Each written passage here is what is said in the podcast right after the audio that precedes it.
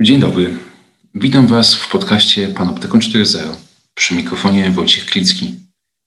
Dziś chciałbym zaprosić Was do rozmowy o sprzeciwie wobec władzy i do rozmowy o cenzurze. Ale tym razem nie będziemy mówili o władzy państwa, urzędnikach decydujących o dopuszczeniu książek do druku, ale o Facebooku i jego władzy. Facebook, który jest częstym gościem podcastu Panoptykon 4.0, dzisiaj wystąpi w roli podejrzanego, a mówiąc dokładniej pozwanego w sprawie o prywatną cenzurę. Witajcie w podcaście Panoptykon 4.0. Mówi do Was Wojciech Klicki. Jestem prawnikiem i aktywistą Fundacji Panoptykon, która reaguje na zagrożenia związane z rozwojem nowych technologii i to, co dzieje się na styku tych technologii i człowieka. W Panoptykonie 4.0 nie analizujemy ustaw, nie rozmawiamy z politykami, ale robimy coś ciekawszego. Zaglądamy na zaplecze technologii, co zmieniają w naszym życiu, jak działają, a rozmawiamy o tym z ludźmi, którzy wiedzą. Wiedzą, bo badają, bo są praktykami, a przede wszystkim potrafią tą wiedzą się podzielić. Technologie i człowiek. Człowiek i technologie. Gdzie na tym styku czekają na nas zagrożenia? Jak korzystać z technologii, by na nich skorzystać? Jak kontrolować, kto gromadzi o nas informacje i do czego ich używa? Z ekspertami i praktykami rozmawia Wojciech Klicki. Panoptykon 4.0 Podcast to KFM.pl i Fundacji Panoptykon. Obiektywne spojrzenie na problem prywatnej cenzury nie jest łatwe. Kiedy Facebook blokuje na przykład Marsz Niepodległości, którego ktoś może nie być fanem, ten ktoś uśmiecha się z satysfakcją. Kiedy Twitter blokuje polityka, który na przykład używa mowy nienawiści, uważamy, że tak powinno być. Ale jest przecież drugie dno o tym, czy treść lub profil może być opublikowany, decyduje prywatna firma, prywatna korporacja, która przecież nie kieruje się dobrem publicznym, a własnym zyskiem. Z naszej perspektywy generuje to mnóstwo problemów. Może prowadzić do dyskryminacji, system blokad nie jest bezbłędny. Filtry, moderatorzy czasem nie potrafią prawidłowo zinterpretować kontekstu.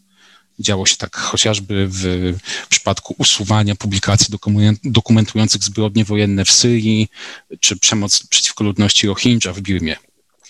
Ale z moimi gośćmi chciałbym porozmawiać o precedensowej sprawie dotyczącej właśnie prywatnej cenzury, która toczy się przed Warszawskim Sądem Okręgowym, a w której społeczna inicjatywa narkopolityki SIN pozwała giganta z Doliny Krzemowej. SIN to organizacja pozarządowa, która od lat zajmuje się promowaniem wiedzy o szkodliwym działaniu środków psychoaktywnych oraz pomaganiem osobom, które zażywają takich substancji. W 2018 roku Facebook bez ostrzeżenia, przejrzystych wyjaśnień usunął strony i grupy SIN, uznając je za niezgodne ze standardami społeczności.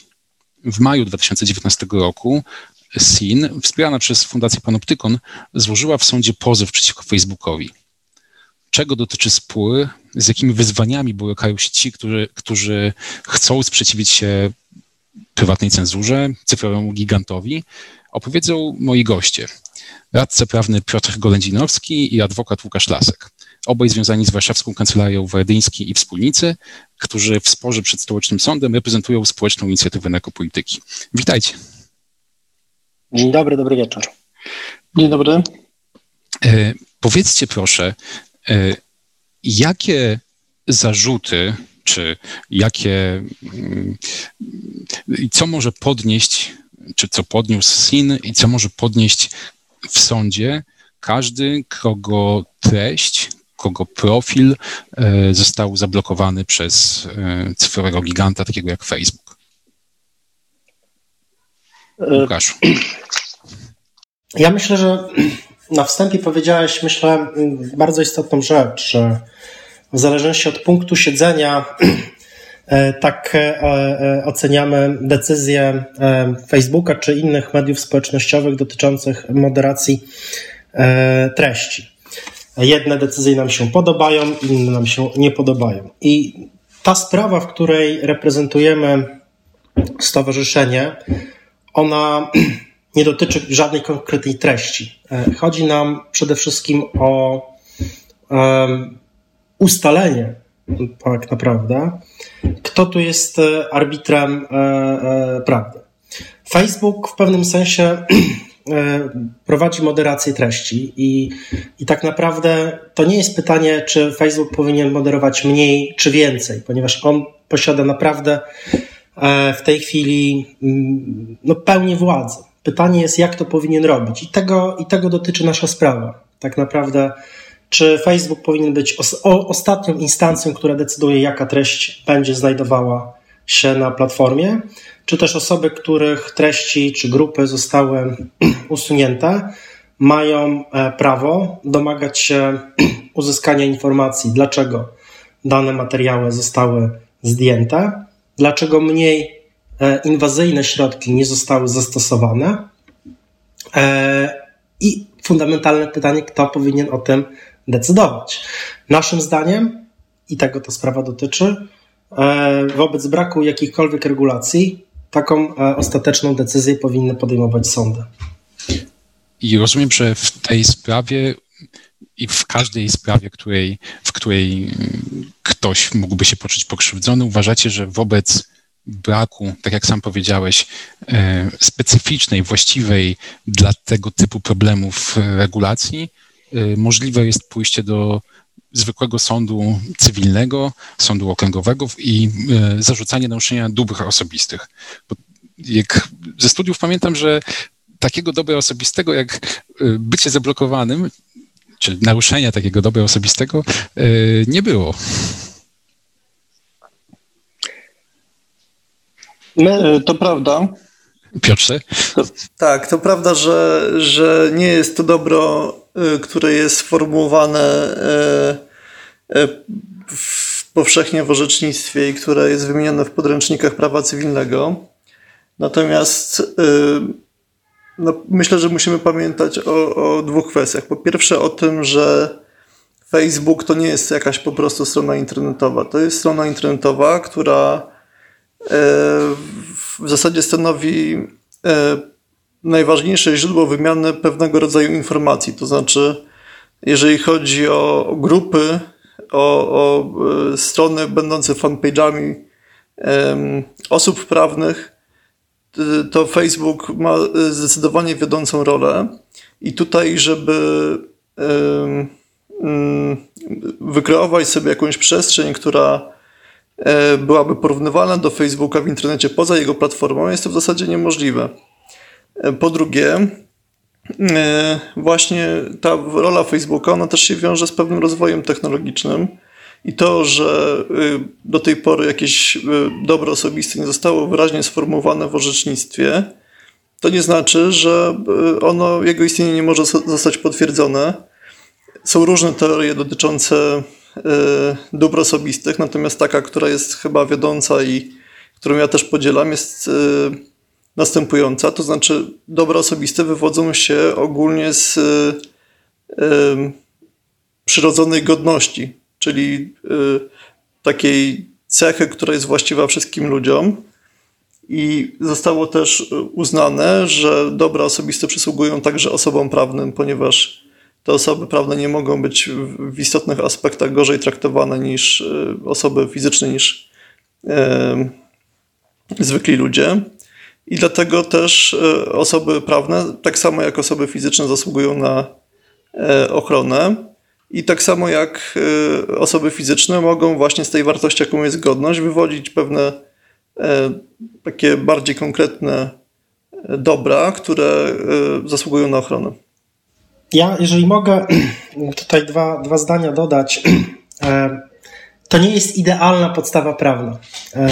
Pewnie lepiej by było, gdybyśmy mieli właśnie regulacje, gdybyśmy mieli specjalne środki zaprojektowane. Natomiast też nie jest tak, tak jak Piotr mówi, że prawo jest e, wykute w kamieniu e, i nie może i, i, i nie powinno reagować na to, co się dzieje. Chociażby takim przykładem, kiedy prawo i orzecznictwo starają się wykreować pewien e, instrument ochrony prawnej, jest znana sprawa Google Spain, która w zasadzie stworzyła podstawę do tak zwanego wylistowania danego, danej strony to z listy wyszukiwania. prawo do bycia zapomnianym.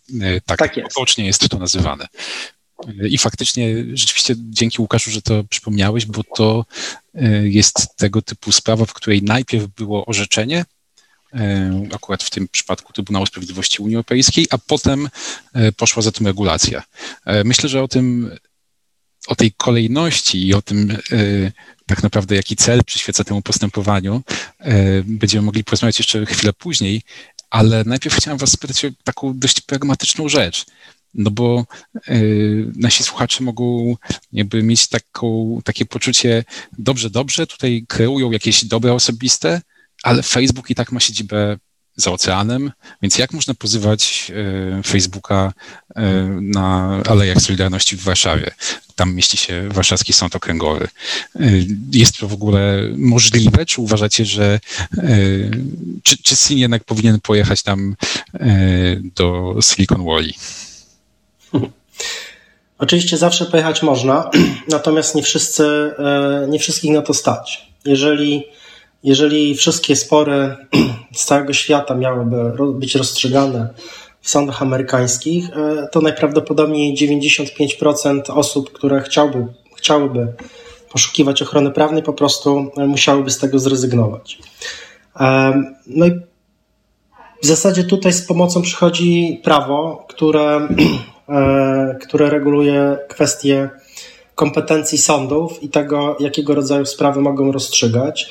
Zasadą jest rzeczywiście, że e, sprawy należy rozstrzygać przed sądami e, siedziby e, pozwanego, jeżeli strony nie umówiły się w żaden sposób, które sądy będą właściwe. Natomiast system prawny przewiduje szereg, szereg przepisów chroniących tak stronę słabszą.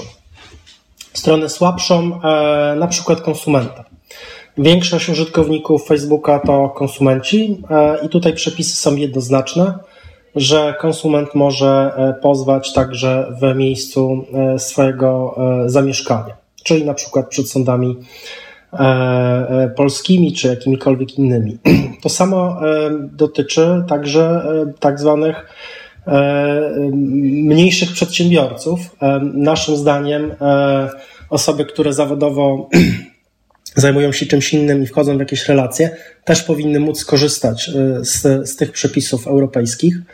E, zresztą e, w tej chwili zmienia się nasz system prawny i, i taka ochrona będzie przyznana wprost.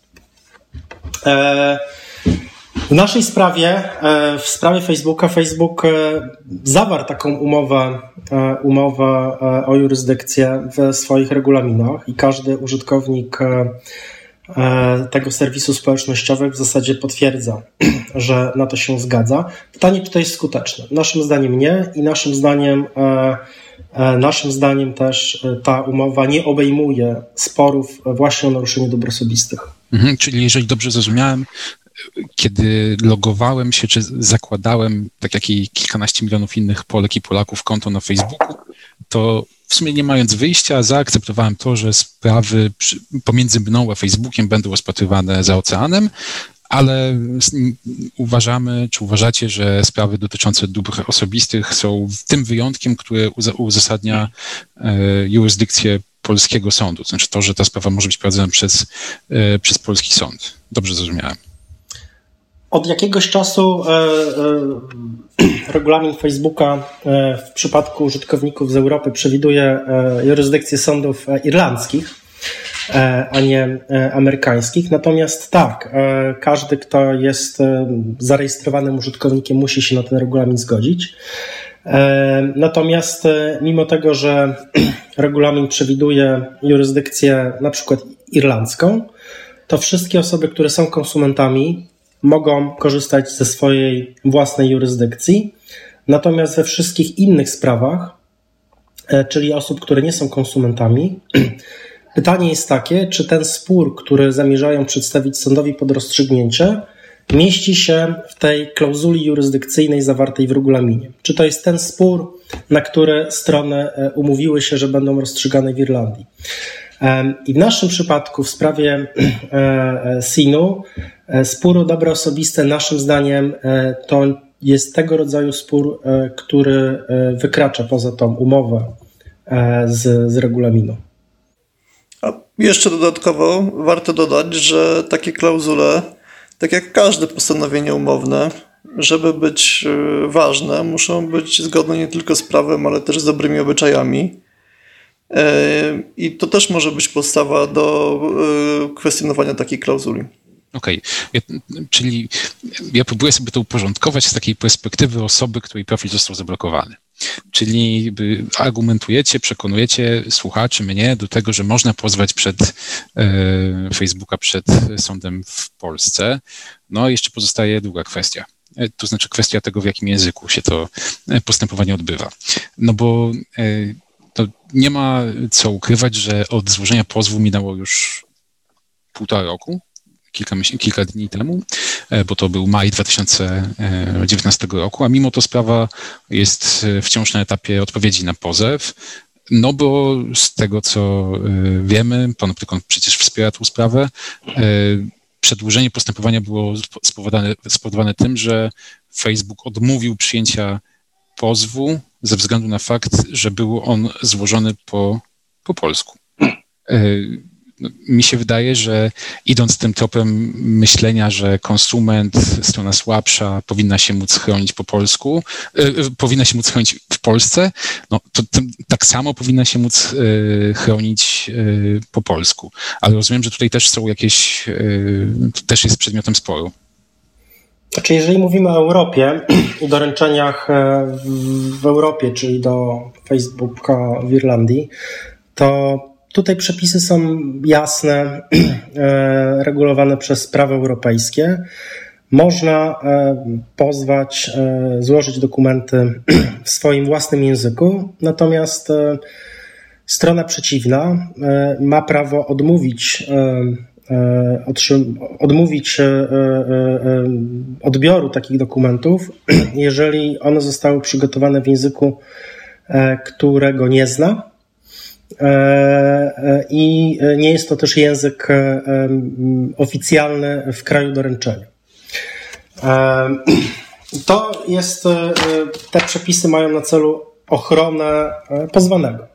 Jeżeli ktoś chce mnie pozwać, to jeżeli dostaję z jakiegoś sądu, z jakiegoś kraju europejskiego dokumentu, no to muszę mniej więcej wiedzieć, o co tak naprawdę chodzi. Muszę w ogóle wiedzieć, że to są dokumenty z sądu, więc tutaj e, e, z tymi e, rozwiązaniami nie ma co dyskutować. Natomiast pytanie jest zasadnicze jest takie, czy Facebook zna język polski i w związku z tym może odmówić otrzymania dokumentów sporządzonych w języku polskim. I tego dotyczył spór, który, który zawisł. On ostatecznie nie został rozstrzygnięty E, w taki sposób, e, w jaki oczekiwaliśmy, e, ponieważ Facebook odmówił doręczenia i sąd przetłumaczył te dokumenty i następnie doręczył przetłumaczone dokumenty. Natomiast zasadniczo powinna zapaść decyzja, w której sąd rozstrzyga, czy ta odmowa była zasadna, czy nie. No i tutaj oceniając to, należy wziąć pod uwagę bardzo dużo okoliczności, czy pracownicy pozwanego mówią w danym języku, w jakim języku e, pozwany kontaktował się e, z użytkownikami, w jakim języku przygotowana jest dokumentacja, umowy, regulaminy, e, czy pozwany, chociaż z innego państwa, posiada jakiegoś, jakiegoś rodzaju struktury w danym państwie, czy posiada pomoc prawną w danym języku, więc tutaj Katalog tych okoliczności jest bardzo otwarty. Naszym zdaniem e, Facebook, prowadząc działalność globalną, myślę, że chyba nie mamy wątpliwości, e, że, że posiada e, kompetentnych i, i wysoko postawionych pracowników, którzy mówią w języku polskim i mogliby te dokumenty zapoznać się z nimi, podjąć decyzję co do sposobu prowadzenia obrony. Samo postępowanie przed polskim sądem toczy się oczywiście w języku polskim, więc ta cała kwestia tłumaczeń dotyczy tego pierwszego pisma w sprawie. Czyli na tę chwilę jest etap postępowania jest taki, że sąd zobowiązał pozwanego do zapłaty za, za przetłumaczenie pozwu, chociaż być może jeszcze, być może jeszcze ta, ta kwestia będzie weryfikowana. W tej chwili obowiązujące jest postanowienie, w którym sąd e, zobowiązuje SIN do zapłaty niemal 9 tysięcy złotych za tłumaczenie tego, e, za tłumaczenie tego pozwu. Natomiast jakby to już mamy dwie takie osie sporu, ale to jest spór dotyczący taki powiedzmy logistyczny, to znaczy gdzie i w jakim języku. E, no i to jest powiedzmy techniczne, technikalium. Tak jest. Techni techniczne, aczkolwiek e, dla wielu osób trudne i blokujące. No i o to chodzi. E, tak, myślę, że myślę, że to, to spuentowanie, że to o to chodzi, e, być może jest istotą sprawy. Natomiast chciałem Was spytać w takim razie, jeżeli już o przyszłość, o dalszy, o dalszy rozwój tego postępowania, czy tego i tym podobnych spraw, które mogą być przez sądy mhm. cywilne e, rozstrzygane. To znaczy, umówmy się, że kwestia jurysdykcji jest już rozstrzygnięta, polska. Język też już jakoś tam wiadomo. E, rozstrzygnięta w naszej audycji. E, tak, no tutaj sobie możemy się we trzech umówić. Natomiast co tak naprawdę będzie główną osią sporu, właśnie poza tymi technicznymi rzeczami, pomiędzy osobami, które e, chcą pozwać Facebooka, a właśnie Facebookiem. No przecież to nie będzie tylko to. Coś będzie jeszcze chyba znacznie bardziej e, takiego bliższego sedna tej sprawy. Ta linia sporu może przebiegać w zależności od sprawy w różnych miejscach i Pewnie pierwszym takim pytaniem jest to, czy dany użytkownik rzeczywiście naruszył regulamin Facebooka e, czy Instagrama, tak? bo, bo mówimy również o kontach na Instagramie, które, które są, um, które jest przez Facebooka operowane. Po drugie, jest kwestia tego, czy nawet jeżeli ten regulamin jest naruszony, czy właśnie on sam nie narusza w jakiś sposób dobrych obyczajów, czy y, można kwestionować y, jego postanowienia w związku z tym, że na przykład są w stosunku do danego y, konsumenta zbyt rygorystyczne. To akurat pewnie w przypadku Sinu będzie mniej istotna kwestia, ale, ale może, może w niektórych sprawach ten wątek się pojawiać. Trzecia, trzeci wątek, który, który zaistnieje też w tej sprawie, to jest właśnie, to są te dobra osobiste, o których mówiliśmy, czyli jakie konkretnie dobra osobiste mogły być naruszone i, e, i czy rzeczywiście takie dobra istnieją. E, I w związku też z tym pierwszym pytaniem, czy jeżeli zostały naruszone, to nastąpiło to w sposób bezprawny, czy, czy nastąpiło to w sposób usprawiedliwiony, bo jeżeli jeżeli Facebook y, działa zgodnie ze swoim regulaminem i ten regulamin jest zgodny z prawem, to, to nawet jeżeli narusza czyjeś dobra osobiste, ogranicza mu pewną swobodę, y, nawet można powiedzieć, że narusza jego wizerunek albo ogranicza mu pewną swobodę uczestniczenia w, w debacie publicznej, w, e, wyrażenia, korzystania ze swojej wolności słowa, to czy to, jeżeli Facebook nie narusza prawa, nie robi tego w sposób bezprawny, to to nie ponosi odpowiedzialności za naruszenie dóbr osobistych. Więc to są takie główne wątki, które w tego typu sprawach będą się pojawiać. Ja chciałem tylko dodać, e, że nasz klient, e, stowarzyszenie, to nie jest taki, to nie jest typowy użytkownik e, Facebooka. Typowy użytkownik Facebooka to jest konsument, który, który korzysta z szeregu właśnie udogodnień i tej ochrony prawnej, przewidzianej dla, e, dla właśnie e, stron słabszych stosunków prawnych. SIN e, nie jest typowym konsumentem. Można prowadzić spór co do tego, czy powinien korzystać z tych udogodnień, czy nie. Facebook broni się właśnie takim argumentem, że SIN to jest przedsiębiorca, w zasadzie równy Facebookowi i w związku z tym te wszelkie e, umowy, regulaminy to są e, zawarte umowy. Natomiast myślę, że też e, to, co trzeba zaznaczyć, to też Facebook nie jest zwykłym przedsiębiorcą. Facebook jest przedsiębiorcą posiadającym szczególną pozycję zresztą przez niemieckiego, niemiecki Urząd Ochrony Konkurencji zadeklarowaną pozycję dominującą na rynku mediów społecznościowych i naszym zdaniem też jest taką pozycję ma także w Polsce. Jako taki przedsiębiorca, mający tak, taką pozycję i udział w rynku, musi w szczególny sposób korzystać też e, ze swoich, e, e, ze swojej właśnie siły, aby nie narzucać takich abuzywnych, eksploatacyjnych postanowień na inne podmioty, w szczególności właśnie na strony słabsze. Myślę, że to jest bardzo ciekawy wątek, który we wszelkich publicznych dyskusjach wokół SIN-u, tej sprawy przeciwko Facebookowi powraca, to znaczy to, takie pytanie, na ile można w kontekście prywatnego portalu, firmy, mówić o tym, że ona prowadzi cenzurę. Dlaczego, yy, dlaczego ktoś próbuje rozszerzać to, yy, to pojęcie, albo rozszerzać jakieś, nakładać jakieś mhm. wyjątkowe obowiązki na Facebooka z racji na jego, na jego pozycję. No i tutaj jakby z moim zdaniem sytuacja jest dość prosta trochę tak jak mówiłeś, Łukaszu, że Facebook to jest dzisiaj tak ważny kanał komunikacji międzyludzkiej, forum wyrażania poglądów, opinii, albo nawet wystarczy spojrzeć na to, e, w jaki sposób, jaka jest rola Facebooka w przypadku organizacji ruchów obywatelskich, społecznych, ruchów protestu. Przecież gdyby tego Facebooka nagle wyjąć, e, to by się okazało, że, e, że innych kanałów komunikacji nie ma to takie praktyczne ćwiczenie, gdybyśmy, gdybyśmy wykonali. Ale e, i, i w związku z tym, że Facebook ma taką, a nie inną rolę, pewnie się zgadzamy co do tego, że e, spoczywać na nim powinny szczególne obowiązki.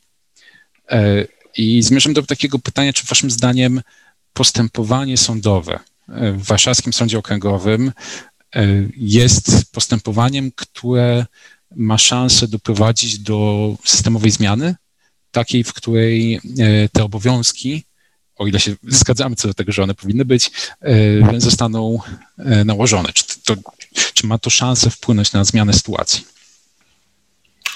Mamy taką nadzieję, że ta sprawa doprowadzi do ustanowienia precedensu, który, z którego będą mogli skorzystać inni użytkownicy, którzy nie będą zgadzali się z tym, że jakieś treści zostały usunięte. E, to nie jest jedyna sprawa, takie sprawy e, toczą się i w Polsce, i, e, i za granicą. Myślę, że to nie jest oczywiście naj, najlepsza, najlepsza droga do, do ustanowienia ochrony dla, dla użytkowników. Pewnie lepszym rozwiązaniem byłoby uregulowanie. E, natomiast e, póki, póki e, takiej regulacji nie będzie, to ochrona właśnie poprzez sądy jest jedyną drogą. Mark Zuckerberg nie dalej niż miesiąc temu w wysłuchaniu przed amerykańskim Senatem powiedział, że Facebook nie chce być arbitrem prawdy, nie chce decydować jaka, jakie treści powinny znaleźć się w mediach społecznościowych. E, co więcej, powiedział, że użytkownicy powinni mieć zapewniony tak zwany due process, czyli właśnie takie prawo do rzetelnego procesu. E, I oczywiście Facebook e, jest firmą prywatną, nie jest państwem i tradycyjne prawa człowieka gwarantowane w Konstytucji czy w Konwencji Europejskiej zasadniczo się e, do e, podmiotów prywatnych e, nie stosują. Natomiast ze względu właśnie na szczególną rolę Facebooka, szczególną pozycję na tym rynku, naszym zdaniem musi działać właśnie w sposób nieabuzywny, w sposób rzetelny, i transparentny, bo to są takie wartości, które można powiedzieć wpisują się w te zasady współżycia społecznego, które definiują e, treść tej relacji Facebooka i jego użytkowników. Bo to jest chyba bardzo ważne, żeby to wprost wybrzmiało, że jakby celem tego postępowania i tak naprawdę pewnie zgodzilibyśmy się wszyscy, że takim światem wymarzonym e, nie jest sytuacja, w której Facebook nie ma jakiejkolwiek możliwości blokowania. E, nie, to jest oczywiste, nie. Że, że, taka, że taka możliwość powinna być, no tylko właśnie z, z zachowaniem tych standardów due process, czyli tego rzetelnego postępowania. Problem w tym, że e, jak mi się wydaje, elementem tego due procesu jest też jego sprawność, a to, że postępowanie mm, przed, w sprawie SIN-u trwa już półtora roku, ono musi tyle trwać, bo po prostu wiąże się z różnymi ważnymi kłopotami i problemami do rozstrzygnięcia, no ale to jakby pokazuje, to jest jeden z wielu problemów, czy wielu argumentów pokazujących, że to, że to rozwiązanie powinno być wymyślone na nowo. No i też nie jest niespodzianką, zwłaszcza dla słuchaczy Panoptykon 4.0, że takie rozwiązania są wymyślane, e, bo rozwiązania związane z moderacją treści, zarządzaniem treścią są elementem prac nad kodeksem usług cyfrowych, DSA, o którym na pewno jeszcze nie raz będziemy tutaj rozmawiać, ale przy tej okazji chciałem Was spytać, co Waszym zdaniem powinno być elementem tego due process, jak to powinno być skonstruowane, żeby nie można było e, potem Facebookowi zarzucać e, tego, że, że jestem prywatnym cenzorem, albo żeby Mark Zuckerberg e, nie musiał się z tym wszystkim borykać, żeby był spokojny. Myślę, że na pewno Facebook powinien w sposób bardzo precyzyjny, a przynajmniej stosunkowo precyzyjny wskazywać przyczynę, dla której podejmuje wobec danego użytkownika określone działania powinien też y, w drugim kroku ustosunkowywać się do kontrargumentów przedstawionych przez tego użytkownika i y, być gotowy, jeżeli te kontrargumenty są, są trafne, na to, żeby swoją decyzję zweryfikować.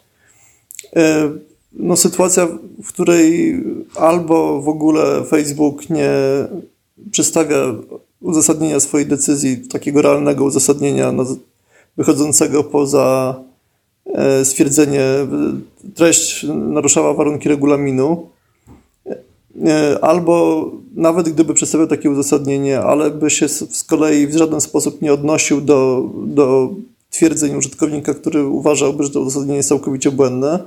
Moim zdaniem e, w tych dwóch przypadkach ten due process nie będzie zapewniony.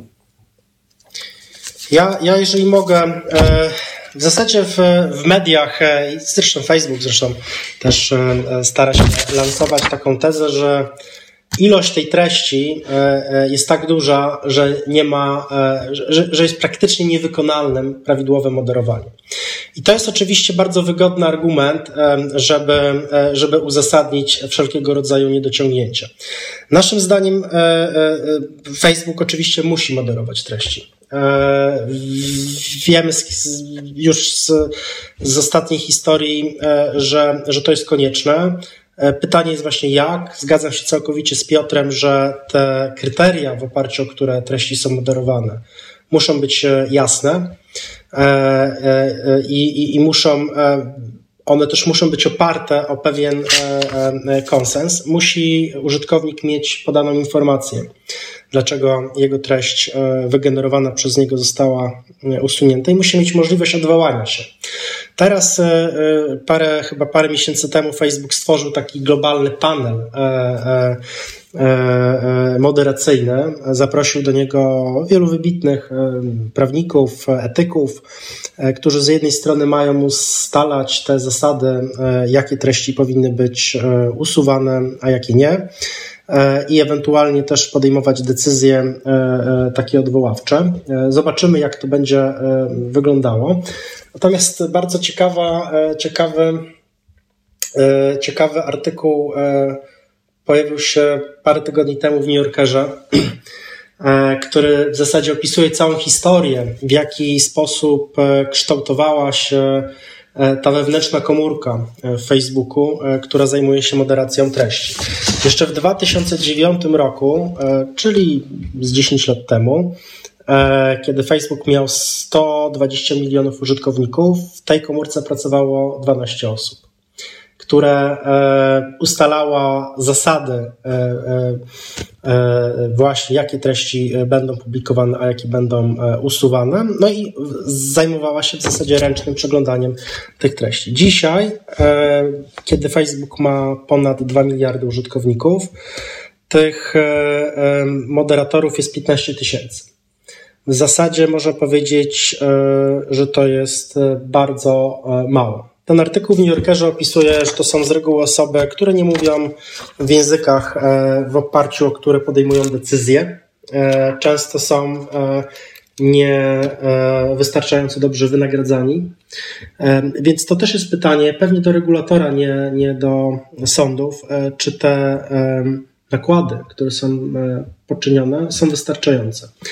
E, I tak samo, jeżeli chodzi o zasady, w oparciu o które treści są e, blokowane. Użytkownicy mają, mogą zaznajomić się z tak zwanymi standardami społeczności, community standards. To są, to są Natomiast... te standardy, z którymi niezgodne były treści, które wrzucała tak. społeczna inicjatywa na ekopolityki. Tak jest. Natomiast moderatorzy działają w oparciu o tak zwane implementation standards, czyli takie bardziej rozbudowane, e, określone e, przykładami zasady. I one oczywiście e, cały czas ewoluują. Wiemy, że prowadzone, jakby Facebook prowadzi wewnętrzną taką agorę wśród moderatorów, gdzie wymieniają się poglądami. I, i, i często pewne decyzje ulegają zmianie. Natomiast myślę, że problem z obecnym sposobem moderacji E, polega na tym, że on często e, jest e, motywowany PR-em. Firma decyduje, co jej się opłaca usuwać, a co nie. I to jest bardzo niebezpieczne też dla, no, dla wolności wypowiedzi. Tak, tutaj w pełni się zgadzam. Jak tego słuchałem, to od razu mi się przypomniała historia, akurat nie związana z Facebookiem, tylko z YouTube'em, gdzie usunięto e, wypowiedź jednego z e, przedstawicieli e, Kościoła katolickiego, bo była nawoływaniem do nienawiści, a potem pod wpływem protestów tą, tą wypowiedź przywrócono, nie potrafiąc jej bronić tej pierwszej decyzji. Więc albo, albo, albo tak, albo tak. Firma po prostu uległa prawdopodobnie jakiejś, jakiejś presji. Myślę, że to, w jaki sposób faktycznie wygląda rzeczywistość e, moderatorów treści, doskonale pokazał też już kilkuletni bodajże film pod tytułem Czyściciele internetu, który pokazywał doskonale, e, w jaki sposób w, na Dalekim Wschodzie e, mieszkańcy, firma nawet nie, nie facebookowa, to nie był Facebook, tylko to był zewnętrzni kontraktorzy. Tak, e, zoutsourcowana usługa, gdzie ludzie, którzy absolutnie nie znali angielskiego, odpowiadali za moderację treści wokół kampanii wyborczej, też właśnie w wyborach prezydenckich amerykańskich, tylko tych, tych poprzednich, pięć 5 lat temu. E, więc to, e, więc to przy okazji, jeżeli ten film gdzieś będzie jeszcze dostępny, to, e, to gorąco polecam. Zresztą, jeżeli chodzi o tą kwestię, to toczy się kilka procesów sądowych, właśnie byłych moderatorów, którzy domagają się różnego rodzaju odszkodowań i zadośćuczynień za różnego rodzaju w zasadzie taki stres pourazowy. O tak, oczywiście to jest e, okropna praca i nikomu, nikomu w gruncie rzeczy e, nie życzę jej wykonywania, chociaż alternatywa w postaci automaty, automatyzacji tego procesu jest równie kontrowersyjna. Swoją drogą teraz w trakcie pandemii wzrosła liczba E, treści, to też publicznie przyznają, przyznaje Facebook, wzros, wzrósł udział sztucznej inteligencji w moderowaniu treści. No ale wracając do tego pytania dotyczącego idealnego scenariusza, to rozumiem, że gdybyśmy to w jakiś sposób sobie usystematyzowali, to byłoby, byłoby to, żeby Facebook uzasadniał w jakiś sposób swoją decyzję, a przynajmniej precyzyjnie, tak jak mówił Piotr, wskazywał jaka treść, co naruszyła. A czy tego, e, czy tego wszystkiego nie rozwiązuje trochę lądując na polskim gruncie ten punkt kontaktowy, który został stworzony przy Ministerstwie Cyfryzacji e, już kilka lat temu? No my z tego, my z tego punktu nie korzystaliśmy, także, bo on chyba powstał już po tym, jak ten spór ze Sinu został um, zainicjowany z, Facebook, z, z Facebookiem, natomiast e, to wszystko zależy od tego, na ile efektywnie on działa, ale biorąc pod uwagę e, to, że nie słychać o jakichś jego wielkich sukcesach, to e, trudno powiedzieć. Problem z tym punktem jest też taki, i myślę, że to trzeba powiedzieć, że to nie jest żaden niezależny panel, punkt powołany przez państwo, czy jako taki wspólna inicjatywa państwa i Facebooka, że teraz grupa niezależnych ekspertów, takich prawie że sędziów, będzie się pochylała nad tymi skargami e, obywateli, którzy e, są niezadowoleni z tych decyzji Facebooka, czy to podjętych przez algorytmy, czy przez właśnie e, moderatorów. To jest, to jest taki naszym zdaniem tylko mm, wybieg, bo ostatecznie decyzje podejmuje nadal Facebook. Nie widziałam aktualnych statystyk, pewnie dysponujecie e, takimi z tego roku, natomiast ten punkt e, niespecjalnie dużo otrzymuje tych skarg i też efekty e, tego takiego drugiego rozpoznania nie są duże. W tym sensie, że dużo treści nie jest wcale przywracanych. Nie wiem, czy ktoś próbował zbadać, a pewnie powinien, jak to wygląda z perspektywy satysfakcji użytkowników. Czy oni są bardziej usatysfakcjonowani, że tym razem otrzymali, nie wiem, wyjaśnienie, dlaczego ich e, e, treści zostały usunięte, czy ich profile. E, więc naszym zdaniem to nie rozwiązuje problemu. Oczywiście pewnie to jest kierunek, w którym najprawdopodobniej regulacje będą szły, że takim sądem pierwszej instancji no nie będzie mógł być sąd powszechny, bo jeżeli sąd powszechny miałby podejmować decyzje co do treści e, paru milionów użytkowników, e, to e, z pewnością sądy nie podołałyby temu. Więc zwłaszcza, że trzeba robić to szybko, więc to musi być jakiegoś rodzaju, tego rodzaju ciało. Natomiast do pewnej dyskusji jest to, czy już takie odwołania nie powinny trafiać właśnie do, do, do sądu. Czy Pewnie trzeba się zastanowić nad kryteriami. E, natomiast e, to jest, myślę, kierunek.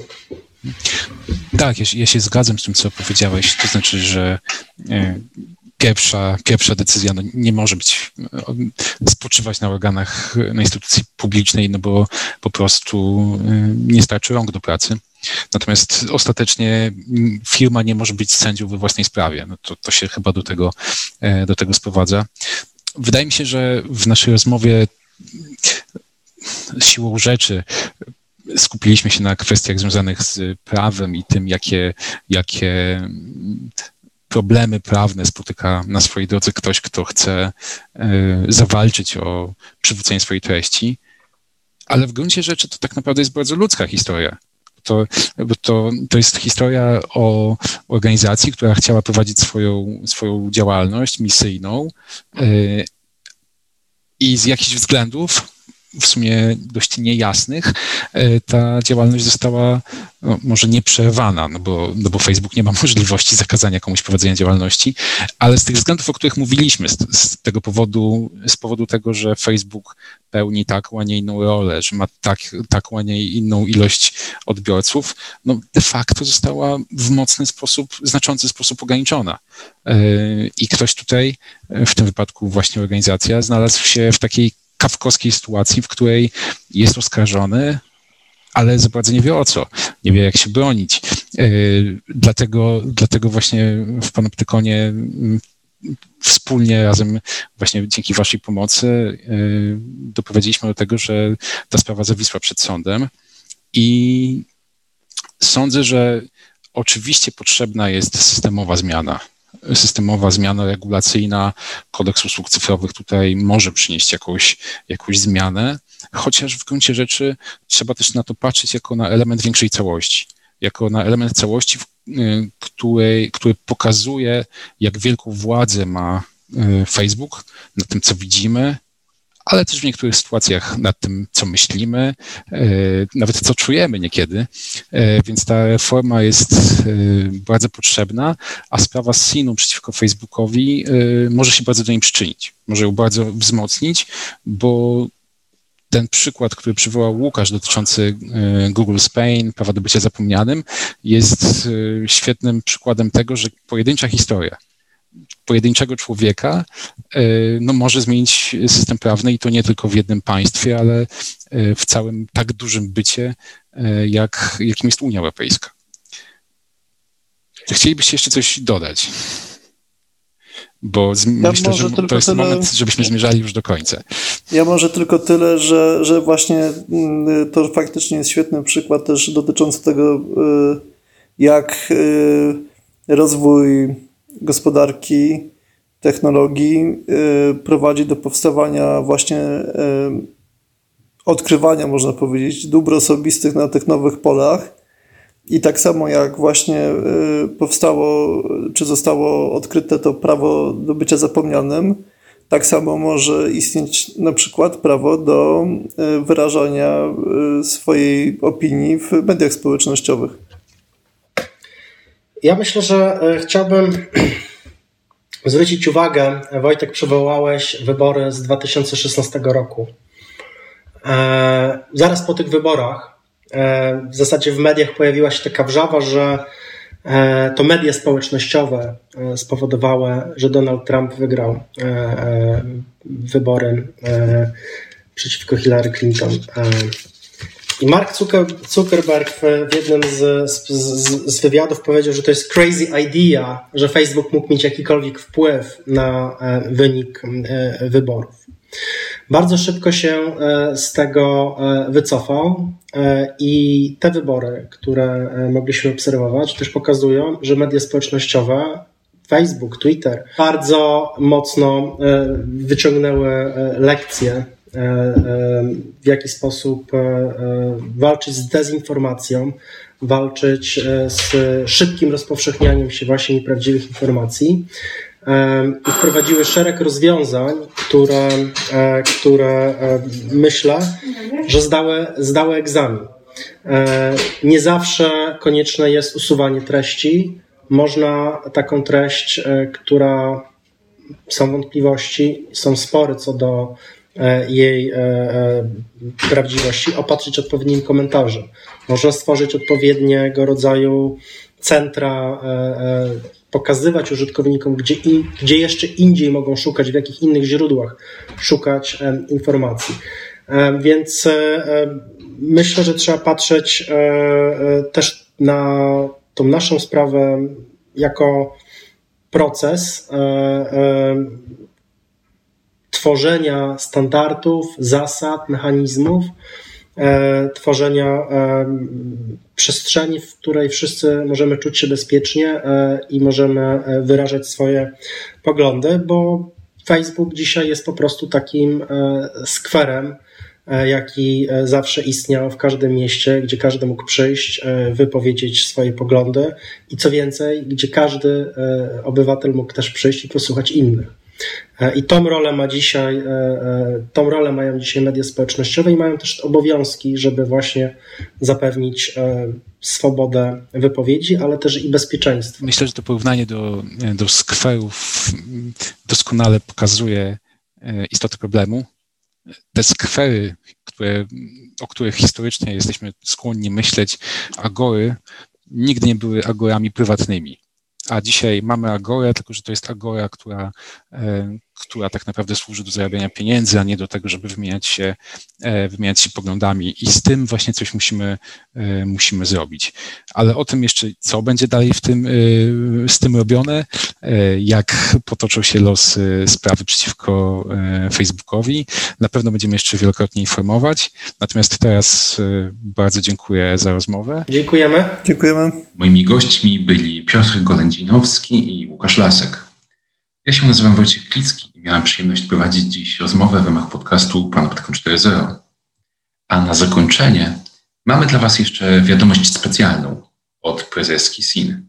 Posłuchajcie proszę. Nazywam się Małgorzata Małyszko, jestem prezeską SIN-u. Jak pewnie część z Was pamięta, w 2018 roku nasz fanpage zniknął z Facebooka po raz pierwszy. I potem jeszcze raz. Półtora roku temu postanowiliśmy zawalczyć o sprawiedliwość i poszliśmy do sądu, wspierani przez Fundację Panoptykon oraz Kancelarię Wardyński i wspólnicy. Niestety Facebook nie przyjął naszego pozwu, ponieważ twierdzi, że nie rozumie języka polskiego. W związku z tym sąd zadecydował o jego tłumaczeniu, a nas obciążył kosztami tego tłumaczenia w sumie prawie 9 tysiącami złotych. Jeśli nie godzisz się na prywatną cenzurę Facebooka, dorzuć się do naszej walki. Zbiórkę znajdziesz na stronie panoptykon.org ukośnik zablokowani. Dzięki, pozdrawiam. Technologie i człowiek. Człowiek i technologie. Gdzie na tym styku czekają na nas zagrożenia? Jak korzystać z technologii, by na nich skorzystać? Jak kontrolować, kto gromadzi o nas informacje i do czego ich używa? Z ekspertami i praktykami rozmawia Wojciech Klicki. Panoptykon 4.0 Podcast to KFM.pl i Fundacji Panoptykon.